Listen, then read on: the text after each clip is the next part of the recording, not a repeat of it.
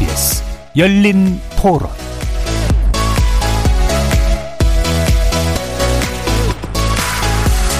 안녕하십니까. KBS 열린 토론 정준희입니다. 뭐 어쨌든 뭐 영부인이 영부인 전 영부인한테 인사 가는 명분은 있으니까 크게 문제될 것 같지는 않은데 논란거리를 자꾸 제공을 함으로써 또 다른 정쟁거리를 만들어 주니까 바람직하지 않다는 거죠. 제2부속실을 만들어서 제대로 케어를 해서 수행을 하는 방향으로 가는 게 옳은 게 아닌가 생각합니다. 영부인이 국가적인 위치거든요. 그러니까 본인의 의지와 상관없이 보호를 받아야 된다고 생각은 해요. 영부인이라 국가 대표에서 따르는 자리에도 많이 참석을 해야 되니까 제대로 된 인식이나 이런 게 잡혀 있어야 되지 않을까. 거기에 가는 거를 더 크게 생각해야지 누굴 데려갔다 이런 거에서 그 문제 삼는 건 아닌 것 같아요. 근데 대통령의 행보에 같이 또 동행할 수도 밖에 없기 때문에 앞으로 뭐 어떤 큰 문제가 발생했을 때를 미리 막는 거에서도 필요하다고 보고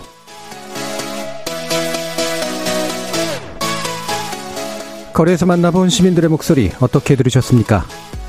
윤석열 대통령 취임 후 한 달을 넘기고 있는 상황에서 김건희 여사의 최근 행보가 주목을 받고 있습니다.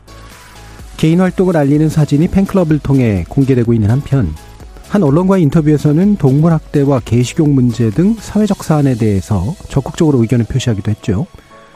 또 최근에는 노무현 전 대통령의 묘역이 있는 봉하마을을 방문해 권양숙 여사를 만나기도 했습니다. 그런데 윤 대통령은 영부인 업무를 관장하는 제2부속실을 설치하지 않았는데요. 영부인으로서가 아닌 조용한 내조를 약속한 바 있는 김건희 여사가 대통령 취임 후보인 광폭 행보는 어떤 의미로 해석돼야 할지, 대통령 배우자의 활동은 공식적으로, 비공식적으로 어떻게 관리되는 것이 마땅한지 논의해 보겠습니다. 2부에서는 정권 교체 시기에 임기제 공무원 문제를 다뤄보려고 합니다. 문재인 정부 산업부 블랙리스트 관련 수사를 받고 있는 백운규 전 장관에 대한 검찰의 구속영장이 법원에 의해 기각됐습니다. 민주당은 문재인 정부를 향한 정치 보복이 시작됐다면서 비판의 날을 세우고 있는데요. 독립성과 임기를 보장받는 위원회 수장으로서 전 정부에서 임명돼서 아직 임기를 마치지 않은 장갑끝 위원장들, 전현희 국민권익위원장과 한상혁 방송통신위원장에 대한 사퇴 압박 논란도 펼쳐지고 있기도 합니다. 과연 어떤 원칙과 입장으로 이 문제에 접근해야 할지 우리 민주주의의 성숙을 위한 논의 진행해 봅니다. KBS 열린 토론은 여러분이 주인공입니다. 문자로 참여하실 분은 9730으로 의견 남겨주십시오. 단문은 50원, 장문은 100원의 정보 용료가 붙습니다. KBS 모바일 콩과 유튜브를 통해서 무료로 참여하실 수 있고요. 모바일 콩을 통해서는 보이는 라디오로도 만나실 수 있습니다. 시민 논객 여러분의 뜨거운 참여 기다리겠습니다. KBS 열린 토론 지금부터 출발합니다. 살아 있습니다. 토론이 살아 있습니다. 살아있는 토론, KBS 열린 토론. 토론은 라디오가 진짜입니다. 진짜 토론, KBS 열린 토론.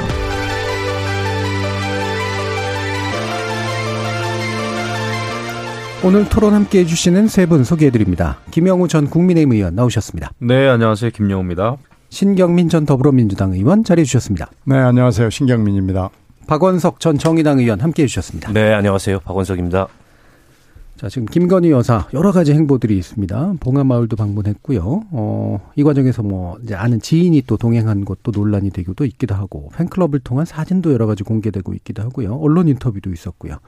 어, 지금 영부인으로서의 공식적인 행보는 아니지만 이 공사 구분의 경계가 모호한 측면들 이 부분에 대한 논의들이 지금 집중되고 있는 것 같은데 관련해서 세 분 의견 먼저 간단히 좀 여쭤보죠. 어, 먼저 김영우 의원님. 그 시행착오를 그 겪고 있는 과정 같습니다. 네. 예. 예, 그런데 이제 이런 시행착오가 또 반복이 된, 되거나 아니면은 지속되면 안 되겠다. 음. 국정 운영에 굉장히 부담이 되겠죠. 네. 지금 이제 아, 김건희 여사의 봉화 아, 마을 예, 방문 아, 이게 지금 굉장히 뉴스에 많이 나오잖아요. 음. 근데 지금 굉장히 뭐 경제도 어렵고 이런 그 위기 상황에서 이런 그 여사의 일정 문제가 커다란 논쟁거리가 된다는 거는 저는 굉장히 국정 운영에 부담이 될 수 있다. 예. 근데 이런 일이 왜 벌어질까? 뭐 간단하게 말씀드리면은 일단은 그 김건희 여사의 일정에 대해서 기본 원칙이 좀 안 서 있는 것 같아요. 네네. 그래서 아마 아, 윤석열 대통령도 답답함을 토로하지 않았습니까? 음, 음. 기자들의 질문에 대해서 대통령 처음 하는 거라 정말 모르겠다. 좀 좋은 방법이 있으면 알려달라. 예. 라고 이렇게 하소연을 했는데 그 실제가 그런 것 같아요. 음. 하지만은 어, 대통령실에서 사실 어, 김건희 여사의 일정에 원칙을 정하지 않았다고 하는 것은 저는 문제가 좀 있다고 보고요. 예. 그 원칙이 정해져야 아, 수행을 누가 할 것인지 아니면 이것을 그러니까 예를 들면 이걸 공식으로 할 건지 비공식으로 할 건지를 먼저 정해야 네. 되고 음. 또 그렇다면은 이것을 언론에 공개할 건지 안 할 건지를 또 정해야 됩니다. 음. 예, 경우의 수가 이제 네 가지가 그렇죠. 나오는데 네. 이런 것들이 정해지지 않은 상태에서 우리는 뭐 비공개로 하려고 그랬는데 이게 어쩔 수 없이 공개됐다. 근데 이런 거는 그 그런 변명으로 이제 느껴질 수가 있죠. 네. 그래서 원칙을 딱 정해서 어차피 저는 내조만 하기에는 이미 선을 넘었다 생각하고요. 내조만 할 수가 없죠. 음. 어, 대통령의 예, 부인으로서는 응당해야 될 공식적인 일정이 너무나 많습니다.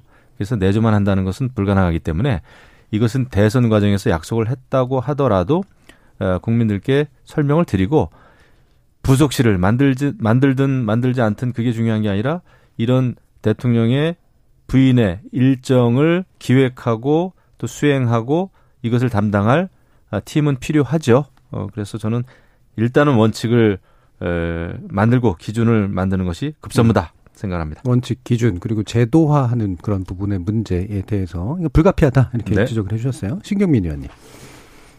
이게 이제 문제가 된게 음. 처음에 문제가 김건희 여사에 대해서 문제가 생겼을 때 사과를 했잖아요. 예. 그때 이제 논문 표절 문제 그리고 여러 가지 그렇죠. 사법 리스크 문제가 나왔을 때 본인이 직접 어, 안 나오려고 그러다가 하여튼 나와가지고 아, 나는 조용한 내조만 하기로 결심했다라고 온 국민한테 얘기를 음. 했단 말이에요. 그러면서 그걸 이제 받아가지고 그 당시 대통령 선거 당시에 제2부속실을 폐지하겠다고 굉장히 크게 공약을 내걸었는데 이 말하자면 하나씩 남편과 부인이 하나씩 말하자면 약속을 깬 겁니다. 음. 근데 지금 여러 번 정권 교체가 있었지만은 또 이렇게 적극적 내조를 하는 경우가 또 공개적으로 이렇게 하는 경우가 많지는 않았어요. 예. 거의 없었다고 봐야 됩니다. 전직 대통령 부인들을 쭉 이렇게 만나고 하는 것들은 음. 이렇게 초기에 한 기억이 별로 없어요. 한참 지난 뒤에 뭐 여러 가지 에, 뭐 이벤트가 비슷하게 맞아 떨어졌을 때 하는 경우는 있습니다만은 지금 에, 이렇게 되면은 전직 대통령들 살아계신 부인들을 쭉 한 번 라운드 트립을 할 수밖에 지금 없게 네. 돼 있는 거 아니겠어요? 이렇게 적극적으로 한 경우는 드물죠. 어, 그러면은 처음에 약속했던 것들이 지금 하나씩 깨진 건데, 그럼 제2부속실은 없고, 근데 이제 이번에 해명을 하는 과정에서, 봉화마을에 대해서 해명을 하는 과정에서 그 회사 코바나 콘텐츠 두 직원이 이미 가서 일을 하고 있는 것으로 예, 설명을 예. 했단 말이에요.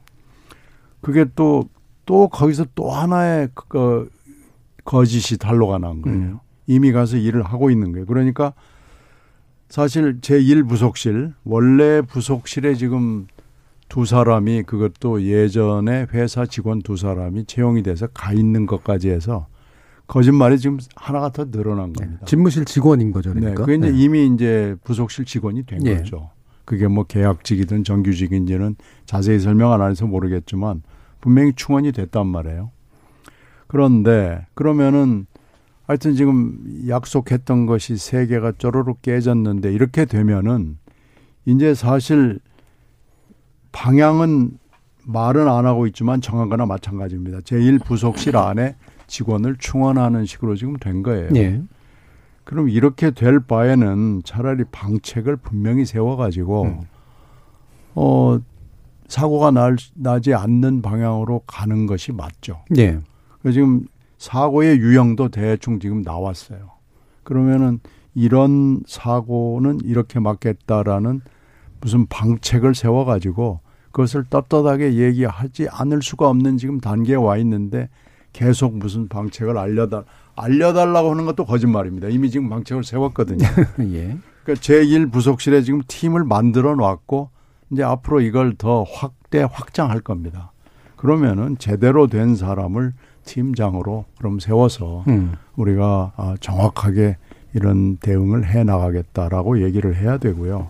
지금까지 한 여러 가지 일정들이 좀 이따 쭉 우리가 얘기를 하겠습니다만은 이건 잘했다고 보기가 조금 어렵습니다. 시장 갔죠, 백화점 갔죠, 빵집 갔죠, 영화 관람했죠, 뭐 이런 예. 일, 일정들이 그리고 어 김건희 여사의 개인 일정들이 이게 지금 제대로 되고 있는 것인지 한번 점검을 해볼 때를 지금 넘겼는데 계속 똑같은 잘못이 반복되고 있는 것은 어 뭐라고 변명을 해도 지금 안 됩니다. 예. 지금 이미 아마 방책을 세우는 걸로 들어간 모양인데 그 방책을 제대로 세워서 국민들 앞에 분명하고 떳떳하게 얘기를 해야 됩니다. 음. 예. 박원석 의원님.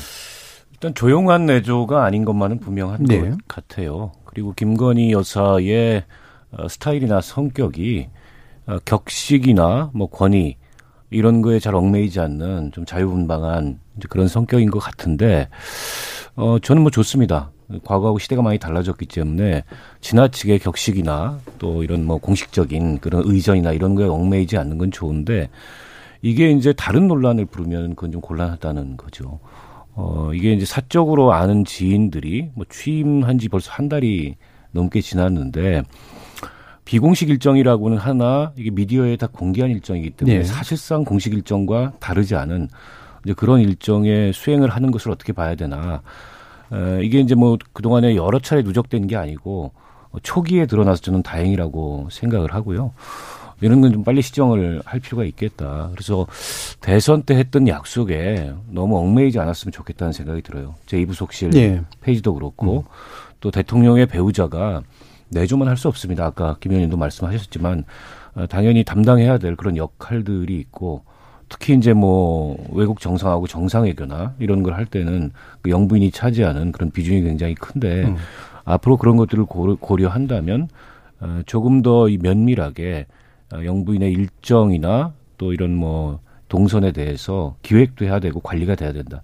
지금 제일 문제가 관리가 안 되는 거거든요. 네. 공식적인 선에서 특히 이제 팬클럽에 사진 전달하고 이런 거는 뭐 한두 번은 그럴 수 있다 쳐도 계속 그런 일이 반복이 되게 되면 어, 사실 과거에 뭐 최순실 씨나 이런 그 비선 논란이 터졌을 때도 처음부터 비선이 있는 게 아니거든요. 예.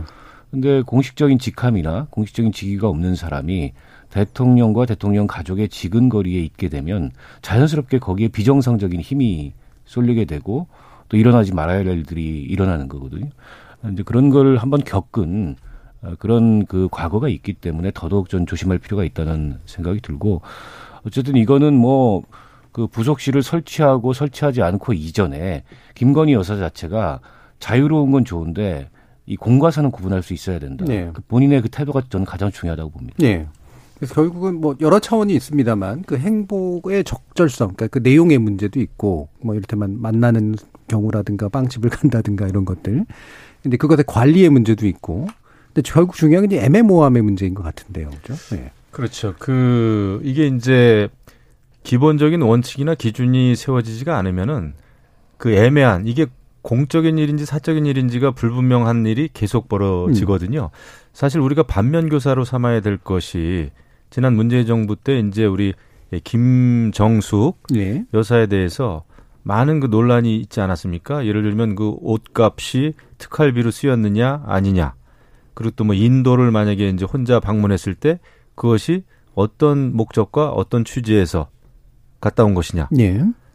아, 이런 일들이 이제 벌어지는 거예요. 그래서 어, 그런 거에 대해서 우리가 반면 교사로 좀 삼아야 될 필요가 있다. 그리고 이미 이제 대통령의 부인이 된 것은 영부인이 됐다고 하는 것은 아, 정치의 영역에 들어온 겁니다. 음. 아, 그렇기 때문에 에, 뭐 영화관에서 팝콘을 먹건 아니면은 무슨 예를 들면 반려견 토리를 데리고 산책을 했건 그 사진 한 장한 장이 이미 다 정치적으로 해석이 되고 맙니다. 그러니까 의도와는 상관없이 그 결과와 파장이 늘 있는 거죠. 그게 이제 정치인의 운명이거든요. 이게 대통령의 부인이니까 그 파장이 얼마나 크겠습니까? 더더군다나 지금은 아 김건희 여사의 일거수일투족에 대해서 잘 해도 잘못된 점을 찾아서 비판할 준비가 되어 있는 야당이 있지 않습니까? 예. 민주당이 있지 않습니까?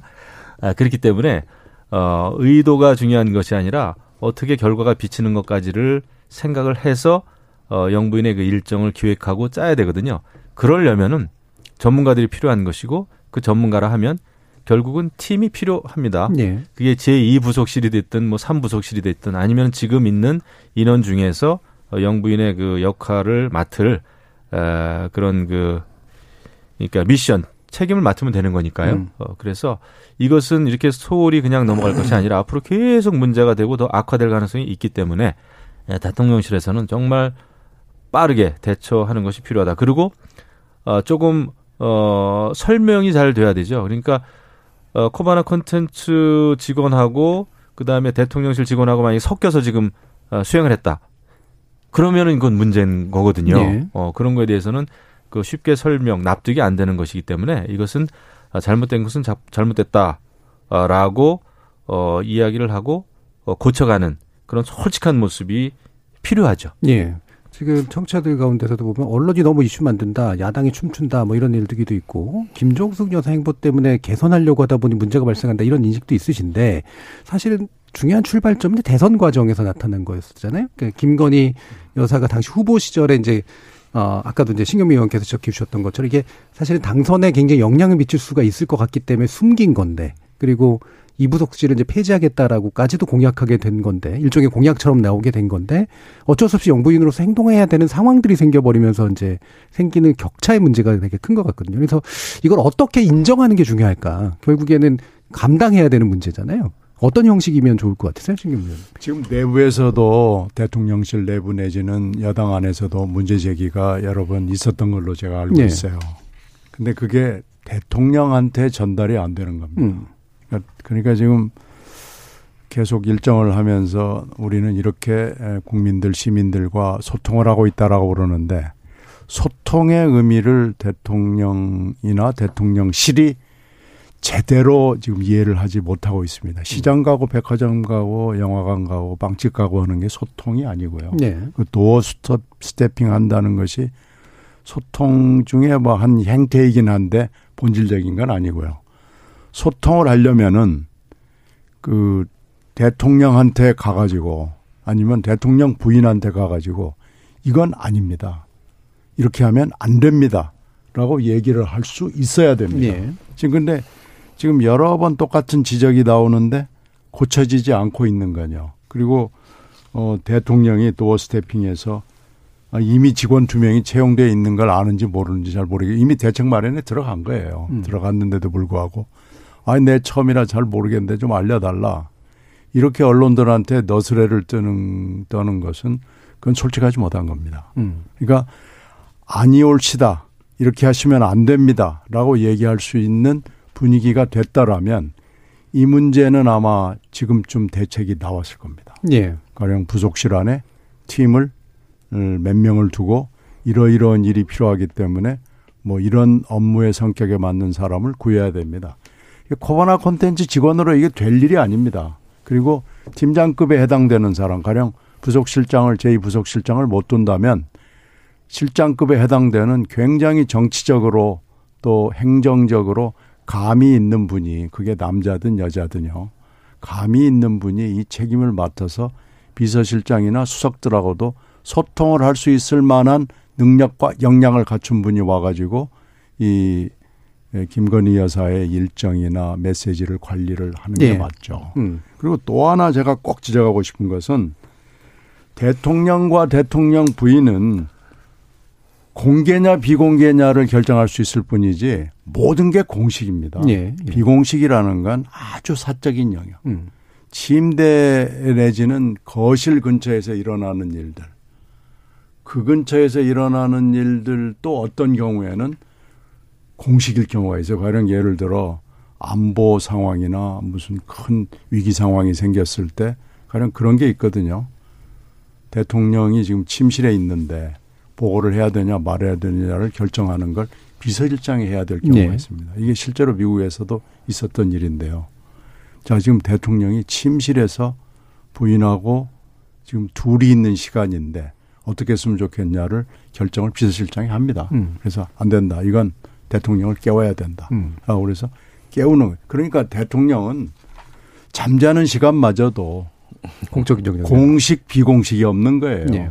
그러니까 공개 비공개만 있는 거죠. 그런데 지금 공개하면서 비공식이다라는 이 좀 납득하기 어려운 얘기를 하고 있는데요. 이런 네. 모든 걸 포함을 해서 대통령에게 또 부인에게 이렇게 하면 아니 되옵니다. 이렇게 해야 됩니다라고 얘기하는 소통의 채널이 아직 안 돼 있고 대통령이 너무 지금 어려운 겁니다. 음. 그러니까 이거 제가 지금 이 사안 하나만을 가지고 얘기하는 거 아니고 여러 가지 정책적 사안을 봤을 때도 이게 좀 뭔가 아직 세팅이 잘 안 됐구나 이런 느낌을 네. 받습니다. 그러니까 대통령이 권력자이기 때문에 뭐 의지대로만 할 수 있는 일이 아니고 또 사인으로서의 뭔가 권리를 주장하기도 어려운 영역들이 분명히 존재하고 따라서 원칙에 따라서 이렇게 하십시오 또는 이걸 하지 마십시오라고 얘기하는 누군가가 필요하다. 예.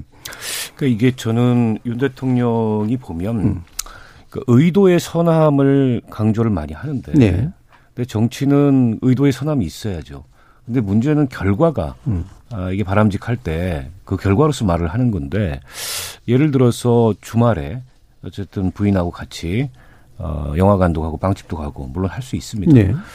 근데 이제 그게 국민들하고 소통하는 모습이라고 하기에는 또 이게 경호나 이런 프로토콜이 있기 때문에 그 극장에서 모습을 보면 앞뒷줄 다 비워가지고 뒷줄에 직원들이 앉아 있잖아요. 그게 어떻게 소통일 수가 있겠습니까? 그리고 일반 이제 시민들이 하는 것처럼 어, 주말에 빵집 가서 좋아하는 빵도 사고 할 수 있죠. 근데 독일 메르켈 총리가 그 장 보는 모습이 세계적으로 굉장히 많이 회자가 됐잖아요. 네. 근데 거기는 경우가 없습니다. 네. 네. 때문에 시민들이 아무런 불편을 느끼지 않는데 이번에는 그 제과점 근처의 경호 때문에 길도 막히고 사람들 줄 서서 기다리고 이랬다는 거 아닙니까? 그러니까 아무리 이제 본인이 선한 의도를 가지고 어, 국민들이 사는 모습대로 대통령 살고 있다 이런 걸 보여주려고 했다 하더라도 결과가 그렇게 비춰지지 않으면 정치에서는 그 선한 결, 선한 것이라고 평가하기가 어렵거든요. 근데 그런 점을 좀 빨리 깨닫는 게 굉장히 중요하다는 생각이 들고요. 김건희 여사 문제는 이렇게 된 이상 전 제2부속실 만들어야 된다고 생각합니다. 예. 명칭을 부속실로 하든 다른 명칭을 붙이든 간에 음.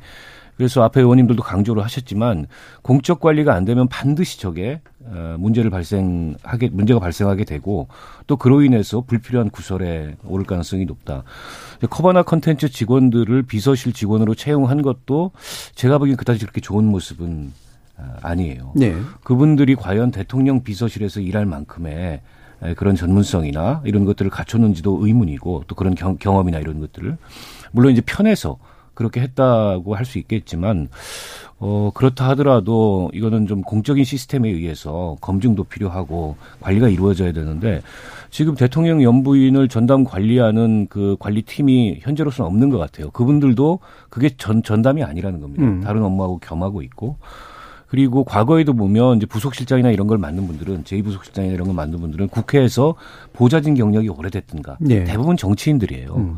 어, 그리고 정치인으로서의 전망을 갖고 있는 분들이고 때문에 정무적 판단을 하고 예. 그런 정무적 판단하에 일정도 관리하고 기획도 하는 건데 그런 전무적 경험이나 정무적 판단이 없는 사람들이 어, 수행을 하고 일정에 동행을 한다는 거는 그거는 굉장히 사실은 어, 위험을 좀 노출하는 거라고 보고요. 그렇죠. 판단을 하고 또 내부적으로 내외부적으로 협의를 할 수 있는 정도의 역량을 갖춘 사람이 하는 게 맞죠. 네. 코바나 콘텐츠 직원 두 사람은 뭐 따로 댕기면서 수발 들어주는 거 외에 뭘 할 수 있겠어요. 네. 지금 이게 초기에 불거졌기 때문에 전 다행이라고 생각해요. 음. 그래서 이렇게 문제가 공론화되고 지금 여당 내부에서도 좀 시정이 필요하다 이런 지적이 나오잖아요. 이런 지적이 나올 때 저는 뭐 공약을 어기는 한이 있더라도 이 대통령 부인 전담 관리 지원 조직을 꾸리는 게 맞다. 음. 그래야 이제 앞으로 발생할 수 있는 그런 사고나 이런 것들을 미연에 방지할 수 있다 이렇게 생각합니다. 음. 그 원칙이 왜 중요하냐면요. 이번에도 이제 좋은 의미에서 아마 권영숙 여사도 어. 방문하고 또 그랬을 겁니다. 앞으로는 뭐 김정숙 여사도 만난다 그러고 그러고 보니까 어, 이순자 여사도 만났어요. 예. 그러고 보니까 김윤옥 여사도 만났다는 겁니다. 네. 만났죠. 개월 전에. 근데 이게 이제 순서 이런 게 굉장히 정치적으로 해석이 된단 말이죠. 음. 어, 누구를 왜 가장 먼저 만났을까? 또 어떤 면담은 공개를 했고 어떤 공개가 된 거지만 결과적으로 어떤 것은 또 비공개로 했고 음. 이런 거 하나하나가 정치적인 그 함의가 있다고 어, 호사가들은 다 판단을 합니다. 호사가 호사가 아니라 아니더라도 예.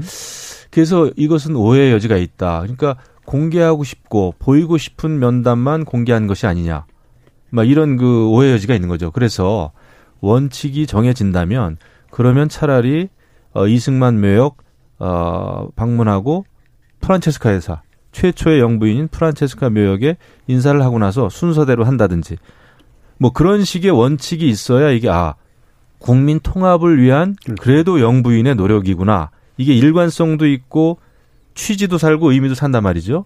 그런데 권양숙 여사를 먼저 만난 것만 공개가 되고 그다음에 기자들의 질문이나 여러 가지 의혹에 대해서 아 사실은 지난달 중순에 김윤용 여사도 만났다.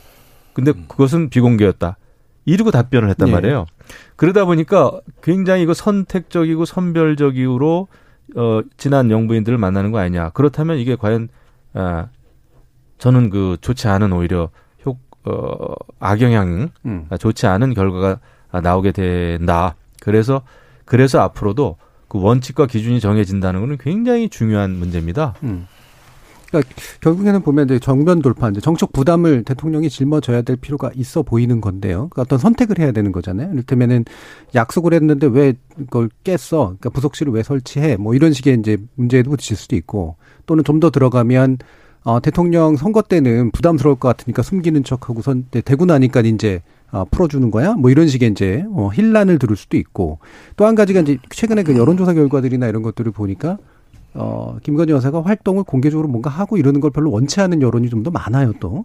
그럼 실제로 이걸 활동하게 만드는 게 결과적으로도 지지율에 도움이 되느냐, 이런 고민도 좀 있을 것 같기도 하고 그래요. 그렇죠. 예.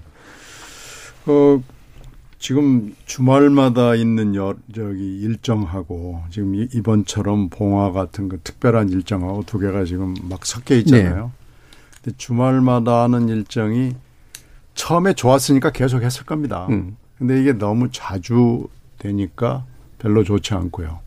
경호를 안 할 수가 없는 사정이기 때문에 또 그 지적을 받을 수가 없고 그래서 주말마다 하는 일정도 좀 재고를 해봐야 될 거고요. 근데 주말에 하는 건 좋은데 위기가 생겼을 때는 그 좀 한가해 보이잖아요. 예. 이- 이런 것도 정부적 판단이 필요한데 이 공교롭게 어, 북한의 방사포 발사라는 위기가 생긴 거거든요. 음. 이거하고 겹치게 되면서 퇴색이 됐거든요. 그러니까 그런 판단을 하고 협의를 할 수 있는 그런 그런 정도의 능력을 가진 부속실 내지는 팀이 필요하다라는 게 지금 명백하게 드러난 겁니다. 그렇, 네. 그렇다고 해서 그럼 경호를 하지 말자. 그런데 스웨덴 발매 총리가 경호 없이 극장 갔다가 죽었거든요. 네. 네. 근데 스웨덴처럼 굉장히 평화로운 나라도 그런데 우리나라는 물론 지금 전쟁 상황은 물론 아니지만 꼭 안심할 수 있는 상황은 아니잖아요. 네. 더군다나 대통령 가족이 그렇게 된다는 건 그 스웨덴 경우에도 팔메 총리가 경호원이 자꾸 따라 붙으니까 아, 이 오늘은 나 혼자 가서 영화 음. 볼 테니까 당신들 들어가세요 해서 할 수 없이 경호원이 들어갔는데 그때 어, 영화관 쪽에 누가 암살범이 있었던. 거죠. 네. 그러니까 그건 이제 참 묘하게 된 건데 우리나라는 경호 없이 대통령이 돌아다닌다는 거 생각할 수가 없습니다. 그건 부득이한 거고 그래서 이런 그 정치적 의미를 담은 봉화 같은 스케줄을 하건 뭐 주말 스케줄을 하건 굉장히 치밀하게 짜야 되고요. 국민 불편도 최소화해야 되고요. 그래서 제가 그 빵집 일정은 저는 도저히 이해가 잘 안 돼요. 음. 그 영화관 일정은 그나마 그 상을 탔기 때문에 그 그런 의미가 메시지가 있겠다. 아, 이 K 컬처다 어쩌다 그러니까 음. 이제 그렇게 있을 수 있겠다라고 생각이 되는데 이해가 안 되는 일정들이 자꾸 많이 하다가 보니까 생기고 그게 또 어, 북한의 방사포 발사하고도 또 연결이 되고 이래서 이런 것들을 지금 문제 지적받는 것들이 쭉 있기 때문에 이걸 시급하게 해결해야 됩니다. 이걸 대통령에게 탁 터놓고 얘기할 수 있는 지금 내부 구조가 저는 네. 시급하다고 봅니다. 그러니까 이게 뭐 이해가 안 된다라고 물론 견해는 다를 수도 있겠지만 요런 이제 약간 논란들이 나오는 중요한 이유가 어 결국 메시지 관리를 원칙을 가지고 잘 못하기 때문에 이제 생기는 문제잖아요. 그러니까 약간은 뭐랄까요? 그 사적으로 기업을 운영할 때 홍보팀이 했었을 묵직한 그런 이야기들 특히나 팬클럽에 관련된 방식들을 보면 되게 되게 아마추어적이다라고 하는 그런 느낌을 준단 말이에요. 아니 근데 그 팬클럽은 네. 대선 캠페인 과정에서 자발적으로 생긴 거잖아요. 네. 음, 때문에 그냥 자발적으로 활동하게 두면 됩니다. 네. 근데 문제는 그 자발적 팬클럽에다가 뭔가를 주죠. 언론이나 좀 공식 라인을 통해서도 나오지 않은 사진을 네. 전달한다는 거는 사실 저는 그 이해가 잘 안 돼요. 음. 근데 한 번도 아니고 지금 몇, 몇 차례 지금 그게 반복이 되고 있지 않습니까? 지적을 하는데도 그런 거 아니야. 계속하죠. 예. 뭐 시- 지금은 그런 때가 아니야 이러면서 오히려 받아치는 거죠. 네, 그렇다 보니까는 이제 강신업 변호사라는 분이 그 팬클럽 회장인데 예. 최근에 뭐 그 시사평론가 유창선 씨 음. 어, 페이스북 그 기- 지적하는 글에다가 뭐 욕설로 대응을 하고 음. 예. 이런 일까지 나타났잖아요.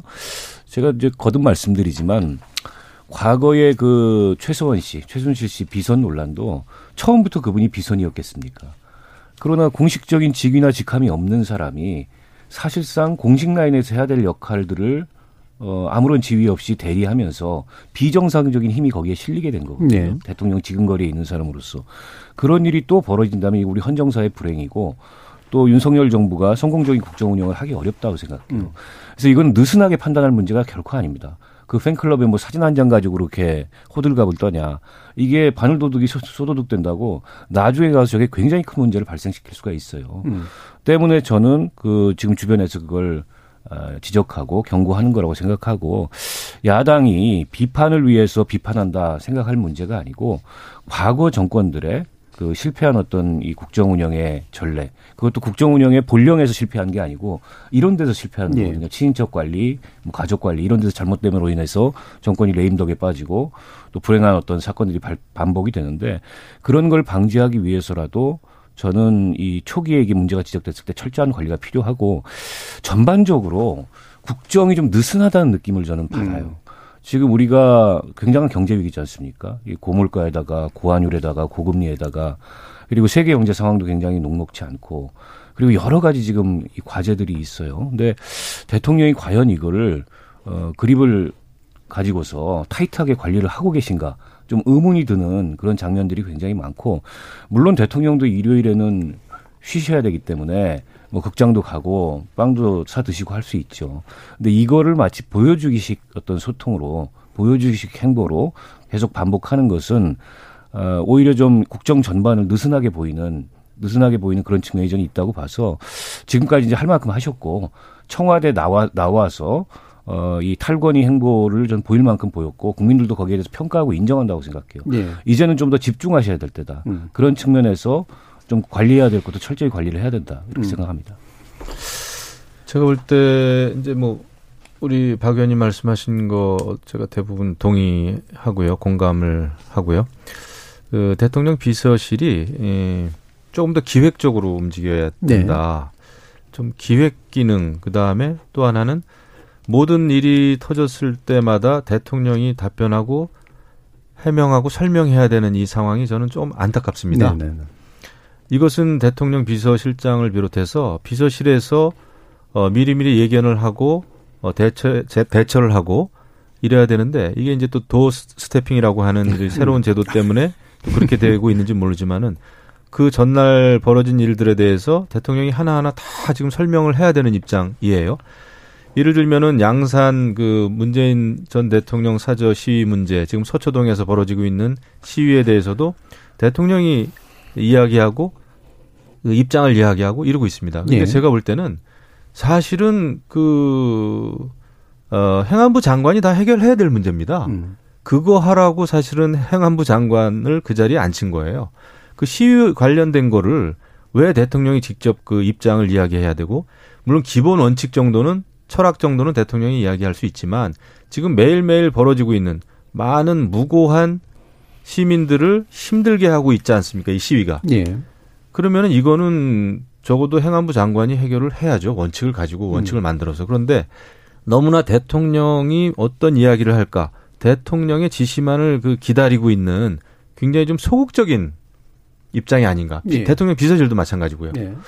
그래서 저는 그런 좀 아쉬움이 들어요. 그리고 어 그 김건희 여사의 일정도 어 여러 가지 이제 소통이라든지 서, 이런 거는 좋지만은 결국은 그런 것도 기획을 잘해서 어, 감동이 좀 있어야 되겠다 생각합니다. 그리고 얼마 전에 여러 가지 뭐 반려동물이라든지 사회적인 약자들을 위해서는 아, 좋은 일 많이 하고 싶다라는 그 의견을 이야기하지 않았습니까? 근데 그것도 이제 어느 특정 사실 일간지하고 굉장히 길게 예, 인터뷰를 한 내용이더라고요. 네. 그래서 그런 것도 뭐 어떻게 인터뷰를 해서 이렇게 또 이런 내용이 나오게 됐을까? 음. 저는 뭐 기자 했던 사람으로서 그런 의혹이 좀 들었는데 예. 그것도 굉장히 좋은 의도가 있으면은 거기에 맞는 일정을 잘 만들어서 실행을 해야 되거든요. 음. 계획적으로. 음. 어, 근데 여태까지 보여지는 것은 조금 조금 자연스럽지는 않았어요. 제가 봐도. 네. 그런 인터뷰 같은 경우 원래대로라면 이제 비서실에서 알고 먼저 네. 어떤 내용이 나갈지도 조율이 돼 있는 원래는 그런 상태죠. 그리고 원래는 음. 예전에는 음. 그렇다면은 어느 그 뭐 예를 들면 반려동물이든 아니면 어려운 이웃이든 어려운 그 어린이든 이런데 행사를 정말 어 모르게 찾아가서 어떤 그 도와주는 행위를 한다든지 행보를 한다든지 그런 게 이제 조금 자연스럽게 알려지는 형태. 예. 이런 게 조금 옛날에 그 패턴이었거든요. 일반적으로는. 음. 근데 이번에는 그냥 인터뷰를 해가지고 이러, 이러한 거를 하겠다. 라고 했어요. 그래서 저는 조금 의아스럽게 생각했거든요. 예, 예. 그래서 이런 것도 어 조금은 좀 솔직히 좀 선수가 필요하겠다 음. 이런 생각을 좀 해봤습니다. 그 느낌이 음. 그 김건희 여사의 일정도 그렇고 메시지도 그렇고 본인이 하는 것 같아요. 그러니까요. 기획을. 네. 근데 물론 이제 뭐 전시업에 문화예술 산업에 음. 종사를 했기 때문에 그런 감각이 남다를 수준에 있다고 생각합니다. 음. 근데 그거를 본인이 기획을 하면 안 돼요. 네. 굉장한 주관에 빠지게 음. 됩니다. 그래서 그래서 사실은 이 객관적으로 이걸 관리하고 제어하고 기획할 수 있는 팀이 필요한 건데 지금 이제 저는 늦지 않았다고 생각해요. 이런 지적이 나왔을 때 빨리 개선을 해야지 저게 개선이 안 되고 굳어지, 굳어지고 누구도 말을 못하는 상황이 되면은 그때 가서는 이제 제어할 수 없는 어, 상황이 되고 조금만 거기서 실수가 발생해도 그게 마치 국정 전반의 문제인 것처럼 예. 어, 이렇게 좀 평가될 수 있다고 음. 생각하거든요.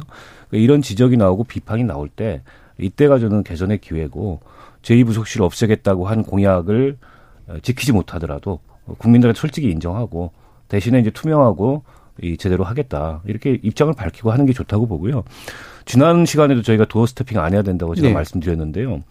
보세요 요즘에 기자들 질문이 갈수록 정교해져요. 그렇죠. 대통령은 갈수록 네. 어, 어버버해지고 예, 어버버해지고 실수가 네. 나온단 말이에요. 갈수록 정교해질 거예요. 네. 그리고 나중에 가면 춘추관이고 뭐 대변인실이고 이런 데랑 소통 안 하려 그럽니다. 음. 기자들이. 그렇죠. 저기에 그렇죠. 길들여지면 네. 대통령 코멘트만 달라고 하면 요새 요새 언론사들 뭐 회의가 그것 때문에 도어 스태핑 이후로 늦춰질 정도로 예, 예. 지금 언론사들도 이미 길이 들여지기 때문에 음. 이제 시원찮은 코멘트가 나오면은 뭐 음. 나머지 그 홍보 이걸 위해서 있는 청와대 참모들은 자기 역할이 없는 거죠. 저렇게 그렇죠. 되면은. 네. 저것도 좀 빨리 바꿔야 된다. 곤란한 네. 상황으로 지금 진입하고 있어요. 네. 그, 그 네. 대목도. 음.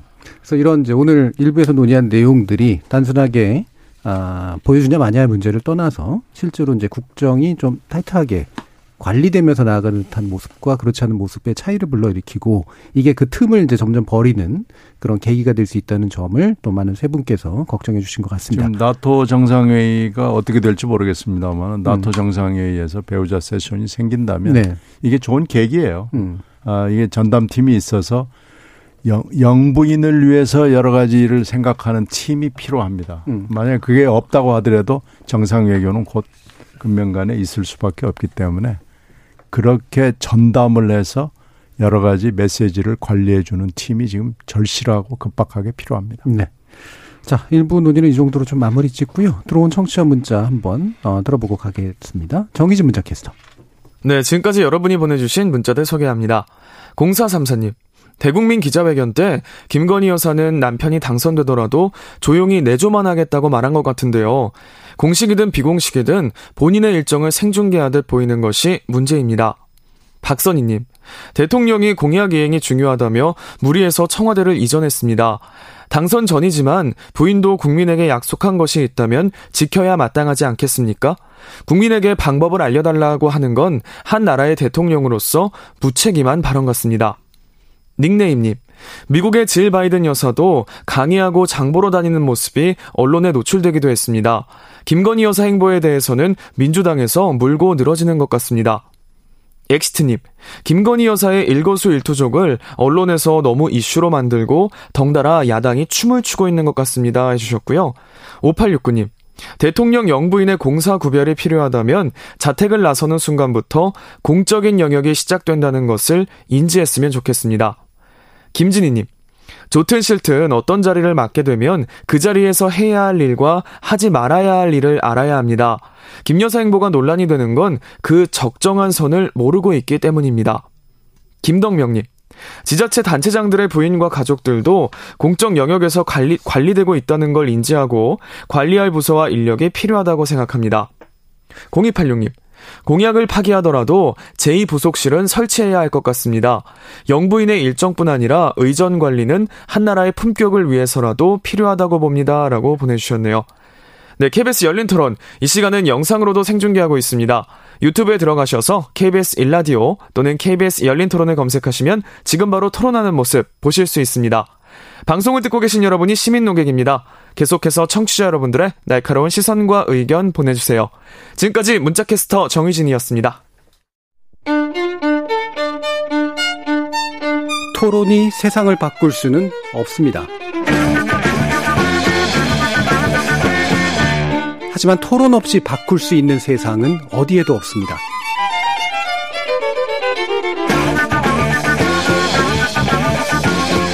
세상의 선한 변화를 갈망하는 당신.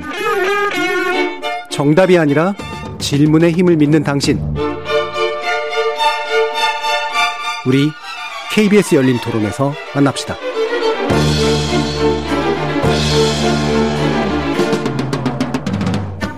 KBS 열린 토론 신경민 전 더불어민주당 의원, 박원석 전 정의당 의원, 김영우 전 국민의힘 의원과 함께 정권 교체기에 임기제 고위공무원에 관련된 이야기, 정부직 공무원에 관련된 이야기 나눠보려고 하는데요. 이 이야기를 하게 되는 중요한 이유 중에 하나가 아, 전 정부에서 이제 임명된 장관급 위원장인 전현희 국민권익위원장 그리고 한상혁 방송통신위원장이 물론 이제 국무회의를 반드시 참석해야 되는 인원은 아니긴 합니다만 참석 대상이 아니라는 통보를 받으면서 이제 참석하지 못하고 있고 어, 실질적으로 사퇴 압박이 이루어지고 있는 정황들이 있어서 과연 어떻게 봐야 되는가라는 문제를 먼저 좀 다뤄보려고 합니다. 박원석 의원님 좀 말씀 주시죠. 음, 사실상 나가라고 등 떠밀고 있는 거죠. 네. 그리고 여당 내에서도 음. 공공연히 말이 나오고 어, 두 분에 음. 대해서 음. 얘기를 하고 있고 어, 지금 이제 산업자원부 장관 구속영장이 기각됐지만 네. 어, 그게 이제 지난 정권 시절에 그것도 초기에 어, 임기가 남아 있는 그런 기관장들 밀어내게 했다. 음. 이게 이제 주요 혐의잖아요. 네. 직권남용 권리행사 방해를 했다. 이건데 어, 직권남용 법리가 적용되지는 않을 거예요, 이 경우에는. 네, 예. 눈치를 주는 거는. 그렇죠. 그러나 정치적으로는 사실 똑같은 행위를 하고 있는 거거든요. 어, 그래서 저는 이 문제는 좀 근본적 개선이 필요한 것 같아요. 음. 예를 들어 새 정권이 바뀌면, 어, 임기가 남아있는 임기제 공무원인 공공기관장들을 어떻게 할 거냐. 네. 임기를 아예 단축해가지고 정권이 바뀔 때면 자연스럽게 물러날 수 있도록 임기를 조정하든가 아니면 미국식으로 이른바 이제 엽관제도라고 하는 어, 정권이 물러나면 싹 다 물러나고 새로운 인물들이 들어와서 정권과 철학을 같이 하는 인물들이 들어와서 일을 할 수 있도록 하든가 이런 제도적 개선 차원의 논의가 좀 필요할 것 같고 일단 지금 블랙리스트 사건을 저렇게 수사하고 있고 법과 원칙에 따라서 이거는 당연히 해야 될 수사를 하고 있는 거라고 지금 지금 정권이나 여당이 주장을 한다면 문재인 정부에서 임명된 공공기관장들에 대해서 저렇게 내놓고서 이 찍어내기 뭐 밀어내기 하는 식의 음. 그런 태도나 어, 혹은 그런 말이나 이런 것들은 좀 자중하는 게 맞죠. 음. 그게 바람직하지 않고 위법이라고 수사까지 받고 그로 인해서 구속영장까지 한편에서 청구가 되고 있는데 네. 권한이 있는 사람이 그런 행위를 하게 되면 그건 직권남용이지만 음. 아, 정확한 권한을 갖지 않은 사람들이 그냥 한 마디씩 그 이런 식으로 압박을 하는 것도 실은 저는 뭐 직권남용 법리에는 해당되지 않지만 네네. 똑같은 문제를 저는 범하고 있다고 생각합니다. 음.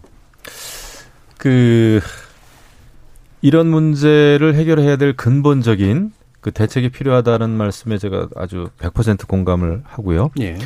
어, 다만 저는 기본적으로는 이런 생각은 가지고 있습니다. 그 정권이 교체가 되면은 사실 지금 모든 장관 차관들이 다 바뀌지 않습니까? 예.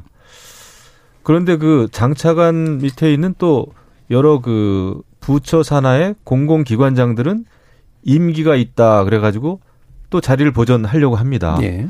저는 이것은 대단한 모순이라고 봅니다. 왜냐하면 정권이 교체되면은 사실 그 대통령을 중심으로 해가지고 새로운 국정 운영 방침이 서고 그 다음에 이제 나라를 이런 방향으로 이끌어 가겠다. 이게 새롭게 출발하는 거 아닙니까? 예. 그럼에도 불구하고 그 여러 부처의 산하 기관장들은 내가 그래도 임기가 보장됐는데 왜 나를 등 떠미느냐 이제 이렇게 나온단 말이죠. 음. 근데 그건 안 맞는 것 같아요. 예. 그 국정 운영을 위해서도 그렇고 책임 나중에 그 책임 문제도 그렇고요. 어, 그런 경우라면 사실은 그러면 어, 새로운 어, 대통령 또 새로운 정부와 국정 운영을 이렇게 이렇게 해서 나는 동의한다. 함께 하겠다라는 뭐 자기 고백이 있는 것도 아니고 그냥 임기만 믿고 나가지 않겠다고 하는 것은 저는 자리 보전을 위한 거다 생각을 하고요. 하지만은 법적으로는 내보낼 방법은 없는 거죠. 음. 어, 법적으로는요. 그래서 어, 이거는 지금 윤석열 정부 들어서 일단은 예, 법적인 그 준비를 법적인 그, 그 대책 마련을 예. 저는 꼭 해야 된다. 그렇지 않으면 정권 바뀔 때마다 블랙리스트 사건이 계속 터질 겁니다. 그럼 계속 불행한 일들이 계속 벌어질 것이고요. 그래서 어, two track으로 가야 되는 거죠. 저는 지금 사실 어, 임기가 남았다고 계속 이렇게 에, 임기를 마치겠다고 하는 것도 조금 고집스럽게 보이고요. 제 눈에는. 에, 하지만 어, 무조건 나가라 하는 것도 힘듭니다. 아, 그래서 아, 저는 그 고집 부리지 않고 어, 나가 주시는 게 좋지 않은가라는 생각을 하고 그 다음에 국회에서는 예. 대책 법안을 마련하는 게 필요하지 않나. 예.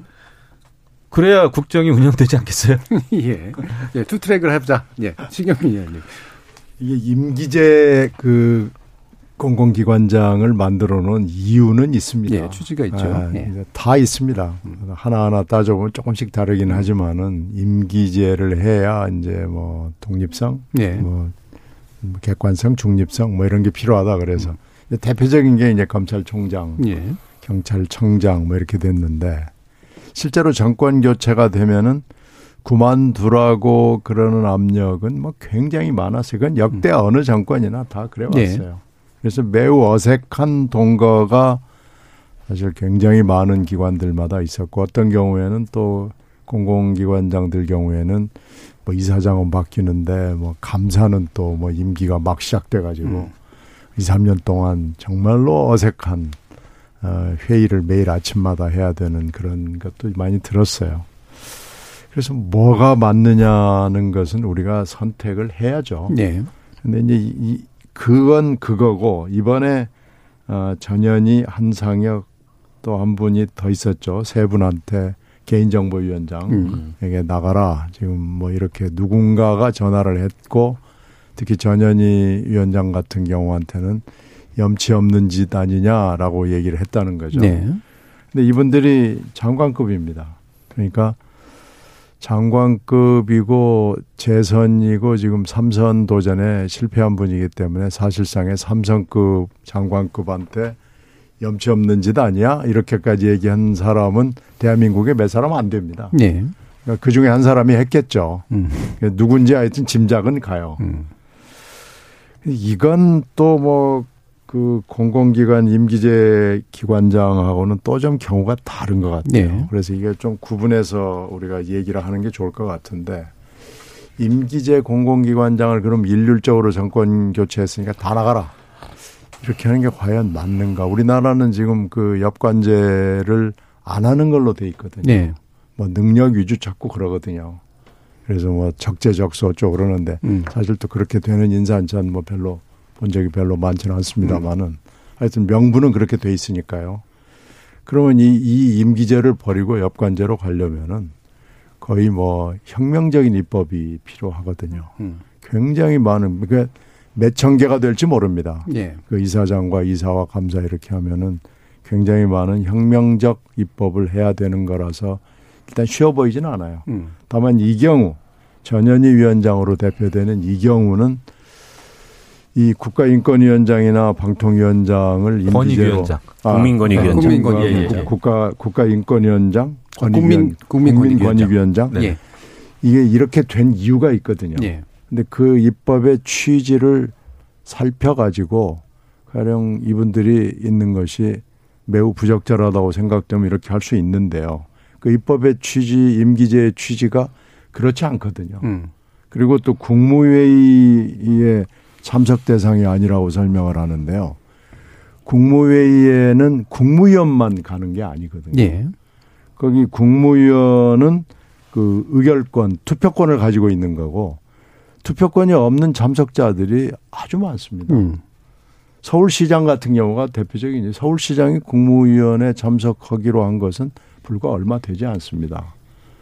어, 근데 뭐 이런 식으로 이 위원장들이 가가지고 해야 되고 반드시 가야 되는 이유가 있는 거예요. 음. 그러니까 그걸 무시해버리고 당신들은 오지 마. 이렇게 하는 건 이건 어떻게 보면은 개인적으로도 모욕이지만은 공적으로도 이렇게 해서는 안 되는 거 아닌가라는 생각을 합니다. 예. 어, 일단 두 개의, 그러니까 문제를 그러면 좀 논의해 봤으면 좋겠는데요. 제도적 개선에 대해서는 약간 방향이 좀 다른 의견들이 좀 있으신 것 같고요. 제도적 개선이 필요하긴 하다더라도.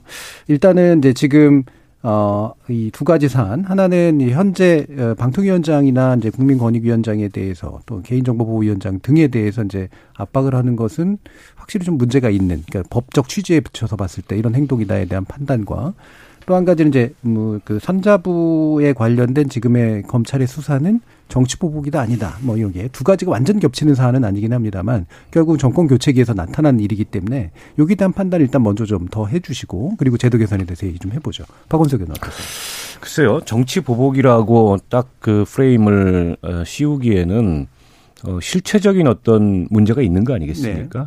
물론 이제 영장은 기각이 됐어요. 그러나 이제 영장 그 기각한 취지를 보면 이제 범죄 혐의는 소명이 되는데 일부 사실에 있어서 다툼이 있고 음. 도주와 증거인멸의 우려가 없다. 요게 이제 영장이 기각된 사유예요. 어, 전직 장관까지 하신 분이기 때문에 그런 분이 뭐 도주를 하겠습니까? 네. 그리고 증거는 이미 검찰이 다 확보하고 있다고 재판부가 판단을 해서 구속까지 할 필요는 없다. 이렇게 결정을 했지만 범죄 혐의가 대체로 소명이 됐다는 거는 굉장히 사실은 백운규 장관한테는 불리한 네. 어, 그런 정황이죠. 어, 그리고 당시에 이제 그 전후 맥락을 살펴보더라도 사실상 뭐 그 공공기관, 특정한 공공기관장을 위해 가지고 질문지도 유출하고 사전에 면접에 답도 가르쳐주고 이런 정황들이 다 드러난 거 아니겠습니까? 근데 저걸 가지고서 어, 정치보복이다. 이렇게 하면은 다소 좀 억지스러운 전 대응이라고 보고요. 환경부 블랙리스트 사건이 어, 먼저 있었잖아요. 어, 그 사건에서도 당시 환경부 장관이 구속은 안 됐습니다만 결국에 법정에서 유죄 판결을 받고 실형을 살았어요. 저는 그 판결도 여기에 참고가 될 거라고 보고 예. 다만 이제 직권남용 권리행사 방해 예전에는 이게 그- 그렇게 막 빈번하게 적용됐던 그런 이 법리가 아닌데 이른바 적폐청산을 하면서 이 직권남용죄가 굉장히 많아졌어요. 네. 이제 그렇다 보니까 요즘 관가에서는 웬만한 일은 안 하려고 한다 공무원들이 나중에 책임질 게 지게 될 게 두려워서 어 때문에 이렇게 직권남용 권리행사 방해라는 거를 어 이렇게 빈번하게 적용하고 심지어는 얌- 남발하는 것처럼 보이는 게 과연 이 정권에게도 어떤 식으로든지 나중에 부메랑이 돼서 돌아오지 않겠느냐. 네. 음. 근데 이런 우려를 저는 하지 않을 수 없고 지금 이 전현희 위원장 또 뭐 한상혁 위원장을 둘러싼 이 공기 이 분위기도 그 두 분에 대해서 인사권을 가지고 있는 사람이 직접 연락해서 압박을 했다면은 이건 이제 직권남용에 해당하는 거죠. 음. 그렇게는 안 했겠죠. 음. 그걸 의식하기 때문에. 다만 이제 충분히 이 정권의 핵심에 있는 사람이 내놓고 나가라라는 식의 압력을 행사하는 걸로 이 정황은 보여요. 음. 그렇다면 이것도 사실은 이 법적으로 유죄냐 무죄냐를 떠나서 어쨌든 정치적으로는 똑같은 문제를 저는 반복하고 있다고 음. 보고 일단 지금 뭐 민주당 쪽에서는 이재명 지사, 이재명 후- 의원 수사도 그렇고 여러 가지로 지금 한동훈 장관을 중심으로 기획된 전 정권에 대한 사정이 벌어지고 있다. 이렇게 이제 대응을 하고 있는데 저는 아직까지는 그렇게 얘기할 만한 예. 이제 객관적 상황은 아닌 것 같다. 음. 그리고 이재명 의원에 대한 수사도 어, 대선 때문에 밀어놨던 그런 혐의들에 대해서 확인을 하는 거고 이재명 의원하고 연결고리가 뭐 백현동이 됐든 대장동이 됐든 뚜렷하게 드러난 것도 아니거든요. 근데 이걸 이제 정치적으로 물론 이제 방어해야 되기 때문에 정치 보복이라는 프레임을 들고 나옵니다만 이제 국민들이 그렇게 썩 이 공감을 하기는 좀 어려운 거 아닌가 지금 상황이 음, 음. 그렇게 보입니다. 예. 먼저 짧게 이제 그 아까 임기 문제에서 덧붙이고 싶은 점은 사실 뭐 검찰총장이나 대법원 대법원장이나 아니면은 헌법재판소나 이런 그 삼권 분립에 있어서 그 굉장히 임기가 지켜져야 될 그런 자리는 임기가 지켜져야 됩니다. 제가 네. 볼 때. 하지만은 일부 일반적인 부처의 산하 그 공공기관은 사실은 정권 교체가 되면 교체되는 게 맞습니다. 근데 그게 입법이 굉장히 어려운 과정이겠지만은 저는 방향은 그쪽으로 가는 게 맞다 이렇게 보고요. 그다음에 지금 이제 백운규 전 산업부 장관 관련해서 여러 가지 이제 수사하고 있는 거 어, 이런 거에 대해서 어, 또 대다, 대장동 수사에 대해서도 그렇고요. 정치 보복이다. 이제 민주당에서 이렇게 에, 이야기를 하는데 이게 보복이려면은 사실은 뭐 없던 사건을 새롭게 만들어서 짜깁게 해가면서 정치적인 의도를 가지고 수사를 한다든지 뭐 이래야 이게 이제 보복인데 사실은 이게 다 문재인 정부 때 드러났던 일이고 의혹이 불거졌던 일이고 그때 수사가 사실 상당 부분은 시작이 또 됐던 사건들입니다. 예. 전혀 새로운 윤석열 정부 들어서 지금의 새로운 검찰들이 이 새롭게 수사를 하는 게 아니었어요. 그런데 지난 그 문재인 정부 하에서 수사가 진행이 못 됐죠. 수사에 많은 방해를 받았죠. 어, 추미애 법무부 장관이 여러 뭐 금융 관련 사건들도 그렇고 여러 뭐 블랙리스트 사건도 그렇고 수사팀을 해체하고 뭐 검사들을 좌천시키고 그러지 않았습니까? 그래서 수사를 못 했는데 지금 이제 정권이 바뀌고 나서 그 못했던 수사를 지금 하는데 그것을 또 정치 보복이다. 저는 그거는 좀 논리적으로 안 맞는 것 같아요. 그리고 이제 민주당에서도 이것이 정치 보복이다.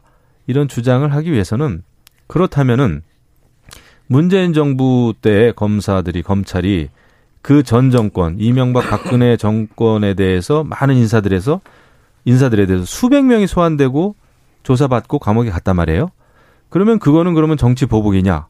정치 보복이라고 생각하는 건지 거기에 대한 입장을 먼저 표명하고 나서 지금 정권이 하는 검찰의 수사가 정치 보복이다. 이렇게 이야기를 해야 됩니다. 그러면은 좀 설득력이 있을지 모르겠어요. 그런데 음. 문 정부에서 했던 검찰 수사는 그냥 그냥 순수한 적폐 청산이고 지금 하고 있는 거는 보복이다 그러면은 그러면은 정말 그 내로남불이 되는 거예요. 그래서 논리적으로 안 맞다 생각하고요. 한동훈 법무부 장관이 오늘 뭐 똑부라지게 얘기를 잘 했어요. 그러면 부패 범죄 중대 범죄를 수사 안 하는 거는 말이 안 된다. 그러면은 검찰이라든지 경찰이 국민이 낸 세금으로 월급을 받는데 월급을 받을 자격이 없는 거 아니냐 이렇게 얘기를 했습니다. 저는 그거는 어 맞는 말이다 생각합니다. 모든 그러면 그 부패 범죄 중대 범죄를 덮자는 것이냐 그건 아니 아니란 말이죠. 네. 그래서 어쩔 수 없이 수사는 진행이 돼야 된다. 저는 그렇게 생각하죠. 예, 신경빈 의원. 그래서 이제 그 임기제 공공기관장 문제를 가령 독립성, 뭐 중립성, 객관성을 보장을 해야 되는 기관, 가령 검찰총장, 경찰청장 같은 경우하고 정말 비즈니스 라이크한 그런 기관장하고를 구분을 해야 된다. 이게 이제 또 애매한 기관장들이 있을 거예요. 예. 틀림없이 중간에서. 그럼 뭐 어디까지는 독립성이냐 라는 아주 굉장히 정의에 관련된 문제가 또 있을 텐데. 하여튼 일단 이게 정권 교체 때마다 문제가 되기 때문에 한번 논의를 해볼 필요는 저는 있다고 생각해요. 쉽지는 않, 쉽지는 않을 거예요. 이게 아마 이건 이건 된다 안 된다 하나 하나 놓고 보면은 이게 지금 기- 그런 기관이 굉장히 숫자가 많기 때문에 어려운 문제인데 이렇게 정권 교체 때마다 문제가 되는 거 보면 뭔가 하여튼 개선은 할지 뭐 고쳐야 될지 뭐 이런 건 필요해 보인다고 생각하고요. 산자부 장관 문제는 구속이 안 됐다고 지금 좋아할 이유가 하나도 없습니다. 그 기각 사유를 읽어보면은, 아, 그냥 방어권 행사에서 뭐 약간의 좀 필요하다, 불구속 상태가 필요하다는 것 정도 하나만 유리하고 나머지는 그 송두리째 백 장관한테 불리하거든요. 거의 1심 판결까지 내린 셈이에요. 그 구속 전담 판사가. 예. 그래서 이게 이제 환경부 장관하고 산자부 장관하고 두 케이스가 생기는데 이제 문제는 박상혁 의원이 그 당시에 인사 담당 행정관이었는데 참고인이라고 그러면서 언론에 슬쩍 나왔단 말이에요. 이렇게 보면은 자 이건 그러면 청와대까지 가는 거 아니냐라는 좀 불길한 느낌을 주는 거죠. 예. 그래서 행정관 수준에 끝날 것인지 아니면 그 윗선으로 쭉 타고 올라가는 것인지.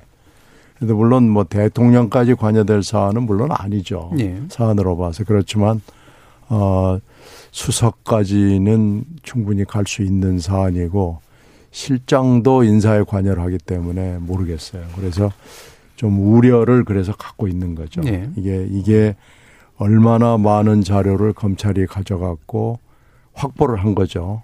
그래서 그래서 지금 백 장관을 이렇게 대법원 판결이 났다 그러는 핑계를 대 가지고 어백 장관을 지금 구속영장을 친 거기 때문에 뭔가 아, 좀 속보나 여러 가지 일들이 벌어질 것 같다라는 생각이 듭니다. 그래서 지금 우려를 하는 거고요. 전현희 위원장 등 그 세 분에 대한 이 얘기는 아까도 설명을 들었다시피 이건 이렇게 하면 안 됩니다. 음.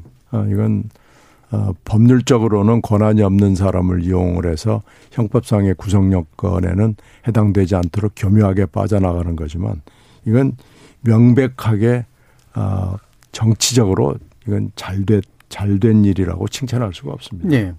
그래서 이건 이런, 이런 일은 안 하는 것이 어, 윤석열 정권이나 정부를 위해서도 맞지 않나라는 생각이 들고요. 지금 이제 문제는 또 이재명 어, 의원에 관련된 것인데 지난해 11월에 사실 압수수색 영장을 각 금융기관에 보냈을 때그 일곱 명을 그 압수수색 영장에 피의자로 적시를 했습니다.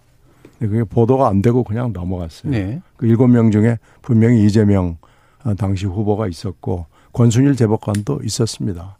그리고 지금 여러 사람 얘기 나오는 그 일곱 명을 리스트를 보면 아 수사기관이 이 사람들을 피의자로 보고 수사를 하고 있구나라는 게 그 당시 있었습니다. 음. 근데 그게 왜 보도가 안 됐는지를 잘 모르겠어요. 그 분명히 그때 그 당시에 이미 10월 10일에 어, 민주당 후보로 대권 후보로 확정이 돼 있기 때문에 수사기관이 자제를 한 것인지 뭔지 모르겠는데 또 언론들도 열심히 취재를 안 했다고 볼 수 있죠. 그래서 그 부분에 대해서는 앞으로 진행되는 어, 이 사건 들 대장동뿐만 아니고 뭐 하여튼 동네 이름 붙은 게 많잖아요. 그래서 그런 것들이 지금 어떻게 되는지를 예의주시하고 있는데 오늘 어, 이재명 의원이 굉장히 격렬하게 반응을 보였죠. 예. 근데 이 대목은 하여튼 좀 지켜보는 게 맞는 것 같습니다. 음. 그럼 이제 뭐 시간이 많이 남지는 않았습니다만 이제 제도 개선이 어느 정도까지 가능할까의 문제를 간단하게 좀 얘기해 주시면 좋을 것 같은데요. 이게 모르겠습니다. 이게 너무 단순한 얘기인지는 모르겠지만 제가 볼때이 문제를 그렇게까지 신경 써서 정권 교체에 맞추는 이유가 정말 대부분의 위치가 어 정권의 어떤 방향하고 맞춰야 되는 어떤 것이기 때문인지 그런 직위라서인지 아니면 사실은 자리를 나눠줘야 되기 때문인지 본질적으로 뭐두 가지가 전 다 있다고 예. 보고요. 그 사실은 공공기관 인사는 어 지금 뭐 사실상 대통령 집무실에서 낙점하는 방식으로 이루어지는데 네. 그 자체가 비정상이죠. 이게 공공기관마다 전부 임원 추천위원회를 거쳐서 이사회에서 음. 임원을 정하도록 돼 있는데 그건 다 요식 절차고 결국에는 이제 이 과거 과거식 용어로 청와대에서 사람을 정해놓지 않습니까? 네. 이 정권이 바뀌면은 어, 대통령이 인사권을 행사한 자리가 법률에 정해진 자리도 말고도 음. 하다못해 장관 그 정책부장관까지 다 청와대에서 정해가지고 내려보내는 상황이기 네. 때문에 어, 사실은 좀 인사권이 지나치게 저는 광범위하게 남용되고 있다고 생각을 하고요. 만약 공공기관들도 법에 정해진 대로 공공기관 임원 추천 이 기구를 통해서 이사회에서 결정하는 방식으로 하고 관여하지 않는다면 저는 별로 이런 논란이 될 게 없을 것 같아요. 음. 어, 그러면 이제 낙하산 논란도 자연스럽게 좀 없어질 거고 내부에서 쭉 이제 전문가로서 성장한 분들이 네. 공공기관 장에 오르거나 감사가 되거나 음. 뭐 이사가 되거나 이럴 텐데 지금 그렇지가 않지 않습니까? 전부 이제 대통령 어 실에서 임명을 하고 그건 이제 자리 나눠주기 음. 어, 차원인 거죠. 근데 그 자리 나눠주기 차원을 뭐 버릴 수 없다면 저는 그 자리 나눠주기 취지에 맞게 미국식 여권 시스템을 도입하는 것도 한번 검토해 볼 만하다. 음. 물론 아까 신경민 의원님 말씀대로 이게 법을 많이 바꿔야 됩니다. 그리고 그에 따른 또 격렬한 반대도 그렇죠. 어, 있을 거고. 네. 근데 이건 한번 토론해 볼 만한 가치가 있는 주제인 음. 것 같아요. 음. 그게 아니고 지금 그 현행 법대로 일단 임기는 보장하는 걸 원칙으로 하자. 음. 라고 지금 법대로 하자라고 하면 이제 이런 논란이 나오면 안 되는 거죠. 이런 예. 밀어내기나 이런 게 하면 안 되고. 그래서 이거는 선택할 문제이지 음. 어떤 것이 옳고 어떤 것이 아, 잘못됐다. 이런 차원의 문제는 아닌 것 같고 다만 이제 공공기관의 이사, 감사 이런 자리까지 일일이 다 음. 이 대통령이 사실상의 인사권을 행사하는 이제 그런 지금 관행 이게 과연 계속 이걸 유지해야 되는가에 대해서는 한번 우리가 좀 심각하게 문제 제기를 해봐야 될 것 같아요. 예. 음, 맞습니다. 맞습니다. 그 임기 문제도 이제 그 법적으로 그 대책을 세워야 되고요. 그다음에 또 하나는 정부 조직이 너무 지금 거대하고 방대합니다. 네. 솔직히 이런 기관까지 어느 특정 부처의 산하 기관이어야 되는가?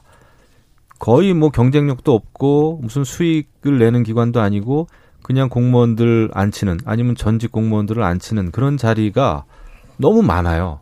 그러다 보니까 이런 게 이제 그렇게 선거 끝나면 어 그런 그 전리품 나눠주 예, 네. 그렇죠. 전리품을 나눠주는 음. 제도로서 그냥 활용이 되는 거란 말이죠. 그래서 어 저는 민영화할 부분이 굉장히 많다고 봅니다. 음. 일단 그래서 이것은 반드시 좀 해야 되고 그다음에 임기제 개선과 관련해서는 혁명적으로 바꾸기는 어렵겠지만은 다만 어느 정도의 유보 기간을 좀 둬서 음. 언제부터는 이것이 좀 바뀐다. 그다음에 그런 거임그 그, 그 융통성 있게 그 저는 그 할 수 있다고 봐요. 네. 부처별로도 좀 할 수 있고 그래서 그런 개선을 꼭 해주길 바라고.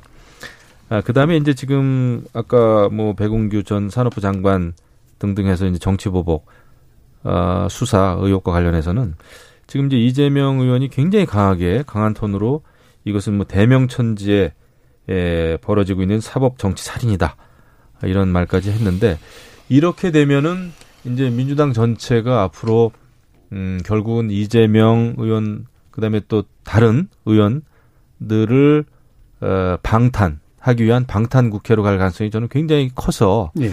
이것도 그 여야 간에 굉장히 강대강으로 갈 가능성이 크다. 음. 이렇게 봅니다. 그래서 이것도 전국 불안에 굉장히 큰 요인이 될 것 같아요. 하지만 이것은 어 제가 뭐 다시 강조 드립니다마는 아 이것은 보복이 아니라 잘못된 것은 어 범죄는 수사되는 게 맞다 라는 원칙적인 말씀을 어, 드릴 수밖에 없어요. 네, 신규 의원. 뭐다 좀 동의하는 부분이 대부분 많고요. 저는 여기서 지적되지 않은 그 대통령 선거 캠프를 한번 좀 지적하고 음. 싶습니다. 대통령 캠프에 합류하는 분들이 다 공공기관장이나 공공기관의 이사나 감사를 바라고 오는 분들이 꽤 있어요. 그렇죠. 예. 그래서 이 대통령 선거가 이렇게 계속되는 한 그리고 대통령이 이렇게 강력한 권한을 갖는 한 해결되기가 굉장히 음. 어렵지 않나 생각이 되고요. 이재명 의원은 금방 김 의원 말씀하신 그런 우려가 있죠. 그 부분은. 그래서 사법 리스크가 지금 한두 개가 아니기 때문에 사법 리스크를 좀 벗는 것이 당을 위해서 바람직한 일이 아닌가 이렇게 네. 생각합니다. 네. 그래야 아, 당도 부담을 덜고 앞으로 전국도 좀 안정하는 쪽으로 갈 수 있다고 저는 봅니다. 네. 자, 오늘 논의는 그럼 이것으로 모두 마무리할까 하는데 오늘 토론 함께 해주신 박원서 전 전기당 의원, 김영우 전 국민의힘 의원, 그리고 신경민 전 더불어민주당 의원 세 분 모두 수고하셨습니다. 감사합니다. 고맙습니다. 감사합니다.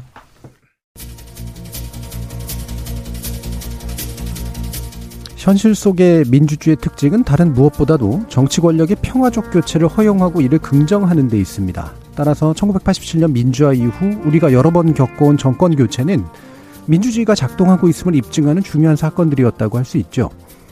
그렇다면 정권 교체를 더 많이 경험할수록 우리 민주주의가 더 성숙하고 안정화될 것이라고 기대해야 당연한데요. 권력 자원을 배분하는 인사 문제에 있어서는 왜 자꾸 문제만 반복되는 것 같은지 궁금하기만 합니다. 참여해주신 시민 논객 여러분 감사합니다. 지금까지 KBS 열린 토론 정준이었습니다.